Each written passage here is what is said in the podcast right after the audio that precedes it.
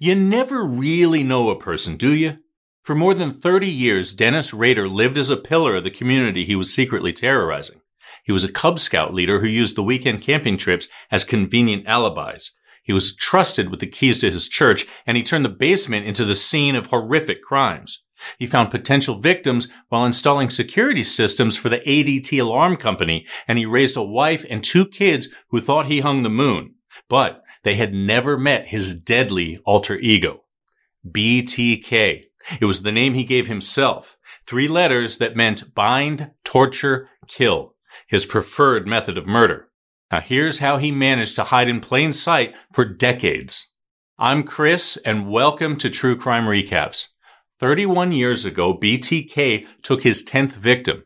Today, Dennis Rader says he's a good guy who did some bad things. Now let me tell you about the bad things he did in Wichita, Kansas. It was January 15th, 1974. Dennis had been stalking the Otero family for several weeks, ever since he laid eyes on Julie Otero working the assembly line at the Coleman plant in town. She was only there for a month before she got laid off, but that was enough time to catch his attention. And when he saw her 11 year old daughter Josephine, he knew they were the ones he wanted to start with. Up to then, he'd only fantasized about taking victims. He called this deadly alter ego Factor X, or Rex for short. It was a secret addiction to terror and pain that he had for as long as he could remember. When a psychologist from the A&E docuseries, BTK Confession of a Serial Killer, asked him to name the moment he became aware of these cravings, he told her a story. When he was just a kid, maybe five, maybe younger, his mother was cleaning and somehow she got her wedding ring stuck in the springs under the couch. She was trapped and starting to panic when she yelled for Dennis. The helpless, scared look on her face excited him. That's what he wanted from his victims, no matter if they were the neighbor's dogs and cats or the neighbors themselves. In his mind, they were nothing more than props to bring him pleasure. They weren't living, breathing people. They were projects. He called Julie and her daughter Project Little Mex. The family had moved to Kansas from New York City not long before they crossed paths with Dennis Rader. It was Julie, her husband Joseph Sr., and their five kids, 15-year-old Charlie, 14-year-old Danny, 13-year-old Carmen, 11-year-old Josephine, and 9-year-old Joey Jr. On that Tuesday morning in 1974, Dennis showed up at their back door carrying a briefcase filled with ropes, black tape, gloves, a knife, and a 22, his hit kit as he affectionately called it. He had already cut the phone lines and was debating whether he should break in or knock when the door opened. Little Joey was letting the dog out, and Dennis saw his chance and forced his way in at gunpoint. It was 7.30 in the morning. He expected Joseph to be at work, but to his surprise, the man was still at home. At first, they thought it was a joke. When they realized it wasn't, they started to panic, but Dennis calmed them down by telling them he was just there to rob them. If they cooperated and let him tie them up, he promised he would just take their car and some food and go. He took them into the master bedroom and tied their hands and feet at gunpoint. Julie and Josephine were on the bed. Joseph and his youngest son were on the floor, but they weren't the silent, helpless victims he'd fantasized about. He considered waiting for another opportunity or moving on to another project. Things weren't evolving like he thought they would. But as he thought about it, he realized he wasn't wearing a mask and they could easily ID him if it came to it. That's when he made the decision to, in his words, put them down. But since this was his first time, he didn't know exactly how to do it or how long it might take. He put a plastic bag over Joseph's head and choked him until he passed out. Dennis thought he was dead. He did the same to Julie, but then, to his surprise, Joseph came to. When he turned to look at him, he realized that he had bitten through the plastic bag and he could breathe again. The next time he wrapped his hand around his throat, he delivered what he later called the death choke. He took the nine year old into another room and tied two t-shirts and a bag over his head. He pulled up a chair and watched him die. Then he turned his attention to his real target, Josephine. As a kid, most of his fantasies had played out in his parents' basement. He used to dress up in women's lingerie, put on a hood or a mask, and take Polaroids of himself posing as a victim down there. He took her down to the basement and reenacted his most vile fantasies. She was found bound and hanging down there. His semen was on her leg. DNA wasn't a concern for monsters like him back then. She hadn't been raped. That was one thing he refused to do to any woman. Somehow his warped sense of right and wrong led him to believe that rape was worse than murder. When he was finished, he picked up the house, stole Joseph's watch and Joey's radio, and drove away in the Otero's car. He left it at a nearby store, walked back to his car, and drove home. After school that afternoon, the three older Otero kids would come home to find their family destroyed. At the same time, in a suburb outside of Wichita called Park City, the Rader family was just beginning to grow. Three years earlier, he'd married a woman he also met at the Coleman plant, a conservative Christian woman named Paula. Only three months after the Oteros, he struck again, but he was careful to change it up just enough that the police wouldn't connect his next project to his first one. His target was yet another woman he knew from the Coleman plant, a 21 year old named Kathryn Bright. Codename Project Lights Out. On April 4th, 1974, he knocked on Kathryn's door. She didn't answer, so he walked around to the back and broke in. But this time, he didn't cut the phone cord. He hid near her bedroom with his 22 waiting for her to walk in. But when the door opened, she wasn't alone. Her 19 year old brother Kevin was with her, so he used the same tactics he did with the Oteros. He told them he was a wanted man in California and he wanted their car and some money. When they were tied up in separate rooms, he tried to strangle Kevin first, but he managed to break loose and he attacked. Dennis shot him in the head and went back to Kathryn. But she had also loosened her bonds enough for her to fight back. And then, just as he thought he was about to overpower her, Kevin burst in and jumped him. Miraculously, the bullet didn't kill him. And Dennis shot him a second time and went back to finish Kathryn. But just like her brother, she wouldn't be so easy to kill. In the end, he had to use his knife on her instead of his hands. Then Kevin managed to escape the house. Dennis cleaned up what he could and fled before the police got there. Six months later, according to Crime Magazine, a Wichita man was arrested for trying to have sex with a duck. As he was being questioned, he confessed to the Otero murders. He said he did it with two other men. Both of them confessed after they were arrested. Now, you might think this news would be a huge relief to Dennis. He had gotten away with murder. But for a violent narcissist like him, not getting credit was almost worse than getting caught. So he decided to do something about it. On October 22, 1974, an anonymous call was placed to the Wichita Eagle newspaper. The caller told them that the real murderer had left a letter in a mechanical engineering textbook in the Wichita Public Library. The letter was full of grammar and spelling errors. There were so many that the police wondered if the author was trying to convince them that English wasn't their first language. But they managed to make out the message. It said the three men in custody had nothing to do with the Oteros. As proof, it included details of the crime scene that only the real killer would know, including the tokens he stole from them. The letter was signed like this. The code words for me will be bind them, torture them, kill them. BTK. And with that, BTK seemed to vanish for three years. They hoped he was in jail or dead, but unfortunately he was just busy. In early 1977, he was a father of a two-year-old little boy, active in his Lutheran church, installing security systems for the ADT alarm company and taking college courses in criminal justice.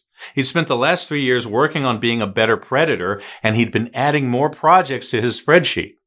By March 17th, he was ready to strike again. He knocked on Project Green's door, so named because the house was green and the woman he was stalking lived there. He knew her routine and she should have been home that day, but something kept her away. No matter, he had other projects nearby. He knew the layout of the neighborhood well. He'd driven through it often, been through the back alleys and peeped in the windows, but for some reason, on that Thursday, none of his projects were home. He was getting more and more keyed up. There would be no putting it off for another day. He took it as a good sign when he saw a little boy walking down the street. It meant there was a mother somewhere nearby. Five year old Steve was on his way back from the store. His mother, Shirley Vian, was sick at home and sent him out for soup. On his way back, he crossed paths with one of the world's most notorious killers. Dennis pretended to be a detective. He showed him a picture of his own wife and son and asked if he recognized them. He just wanted to see what he would do, but Steve obviously didn't know who they were and he told him so. He didn't know the man followed him home. Dennis knocked on the door and forced his way in. Two other small kids were in the living room with little Steve. Dennis started pulling the blinds and turning off the TV as their mother Shirley came out in her robe. He used his 357 Magnum to make her do as she was told. The three kids were corralled in the bathroom. He told her to throw some blankets and toys in with them to keep them quiet. Now, Steve told CNN what happened next. He took a rope, tied one of the doors shut, the doorknob tied to the sink. He pushed a bed up against the other door, stripped my mother, taped her hands behind her back, a plastic bag over her head, and tied a rope around her neck. When I shouted to the man that I was going to untie the rope from underneath the sink, he told me if I did, he'd blow my effing head off. Steve stood on the bathtub to try and see what was happening. Now, that was a decision that would haunt him forever. His mother's last moments wormed their way into his brain and took away any hope he had for a happy future. He struck again on Thursday, December 8, 1977. He parked three blocks away and knocked on the door of an empty house. His target, Nancy Fox, wasn't home, but that wasn't a surprise. He knew a lot about Nancy. He knew she was 25 and single. And that night, she'd been working at the counter of a Helzberg Jewelers in Wichita until 9. He'd been there weeks ago to size her up, and he knew the house next to her in the duplex was vacant. He'd been outside watching a lot, watching and fantasizing, and tonight was the night. With two snips, he cut the phone wires. It didn't take a lot of effort to break a back window and get in. Not long after punching out at work, she found him waiting in her kitchen. 28 years later, he told a judge what happened next. Part of the rush was the terror, but it had to build and boil. It wouldn't do for her to know what was coming. Not quite yet. He said he needed to tie her up and have sex with her. She was a little upset, so they talked for a while and smoked. He dumped her purse out onto the coffee table and sifted through her things. Then she said, Well, let's get this over with so I can go call the police. He said, okay. She asked permission to use the bathroom first. He told her she could, but she needed to leave her clothes in there. When she came out, he handcuffed her and laid her on the bed face down used her nylons to bind her feet. His belt went around her neck until she passed out. When she came to, the cuffs around her wrists were replaced with nylons. It was important to him to remember what color he'd used, part of the fantasy. But almost 30 years later, that detail was gone. He remembered what happened next, though. He put a nylon stocking around her neck and pulled. Leaning down, he whispered one last thing into her ear. I'm BTK. I'm a bad dude. She was face down, so he had to imagine the look on her face. He left her nightgown with his semen next to her. Again, DNA wasn't a concern for monsters like him yet. He told the judge after the incident I had time to quickly go through some of her stuff and I took some of her nicer clothes and slips and stockings, things of that nature. My tokens. It wasn't the first time he did it and it wouldn't be the last. At 8:20 the next morning, it was business as usual with one exception. On his way to work, he used a payphone to report Nancy's murder. Now, there wasn't much to say. You will find a homicide at South Pershing, Nancy Fox. But they got his voice on tape. He knew they would. That was the thrill of it. Then he decided to up the ante.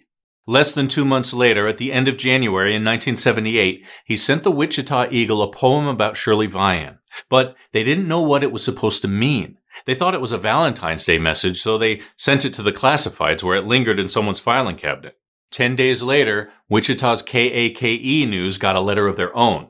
And this time, there was no question about what it meant. The author straight up asked the question, how many people do I have to kill before I get my name in the paper or some national attention? The police hadn't connected all the murders yet, so he did it for them. And this time, it worked the chief of police called a press conference to warn the city about the BTK strangler. Just as he had hoped, the community was terrified. Then he went silent again for another seven years. Unfortunately, he wasn't gone for good like the police had hoped. By 1985, Dennis Rader had a second child at home, a daughter. So it was even harder for him to find time to stalk his victims and carry out his deadly fantasies. So he decided to take a risk and take someone close to home. Very close. 53 year old Marine Hedge lived just six doors down from the Rader family. They used to wave to her in her garden when they were taking walks around the neighborhood. On April 27, 1985, he struck. Now, that wasn't just a random date. He was the leader of his son's Cub Scout troop, and they had a campout plan for that weekend. He figured the scouts would make the perfect cover to take Marine, or as he called her, Project Cookie, since she worked part time in a local coffee shop. Before he left town, he stashed black plastic and thumbtacks in the basement of the church where he was a deacon. He had the keys and planned to take Marine there. On that Saturday night, he snuck out of the campsite and went to Marine's. She was out, enjoying a night of bingo and dinner. Unfortunately, her date didn't stay over. When he dropped her off shortly before midnight, BTK had already cut her phone line and was hiding in her bedroom closet. He attacked when she turned off the lights and got into bed. After strangling her to death, he wrapped her body in blankets and used her car to transport her to the church. The black plastic was tacked up over the windows to prevent anyone from getting curious about why the lights were on so late. In the basement, he dressed her up in clothes and shoes he brought with him and took Polaroids of her posed corpse. When he was done, he left her body in the woods and went back to the campsite. No one noticed he'd been gone. Five months later, on September 16th, 1986, he hit again. 28 year old Vicki Wegerle enjoyed playing the piano. Dennis happened to hear the music when he was in the neighborhood on a job for ADT, and he'd been stalking her ever since. She was a married mom of two small kids, so he waited until her husband was gone before knocking on the door.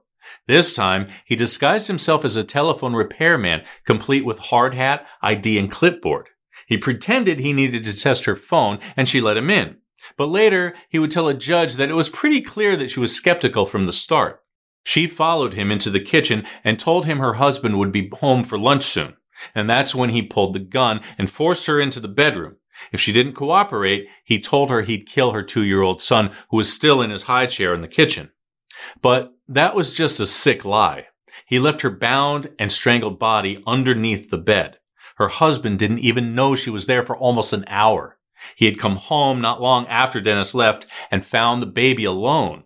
The police didn't connect Vicki's death to the other victims, and her husband was their prime suspect for decades. Five years went by before the real killer struck one last time. In January 1991, Dennis was working as a Park City compliance officer, writing people up for code violations and managing animal control. He was a glorified dog catcher, but he milked what power he did have for all it was worth. He'd always wanted to be in law enforcement, so the uniform and badge he wore for work pleased him. He'd also reached a certain level of authority at church. He'd been appointed as the president of the congregation, which meant he was in charge of the board that made the decisions about the church and the money it brought in. And can you imagine? The man was a pillar of the community, but he wouldn't be able to stay away from the dark side for long. Dennis Rader's 10th and last victim was 62 year old Dolores Davis. Late one night in January 1991, he threw a cinder block through her sliding door. She was quickly handcuffed and strangled with a pair of nylons.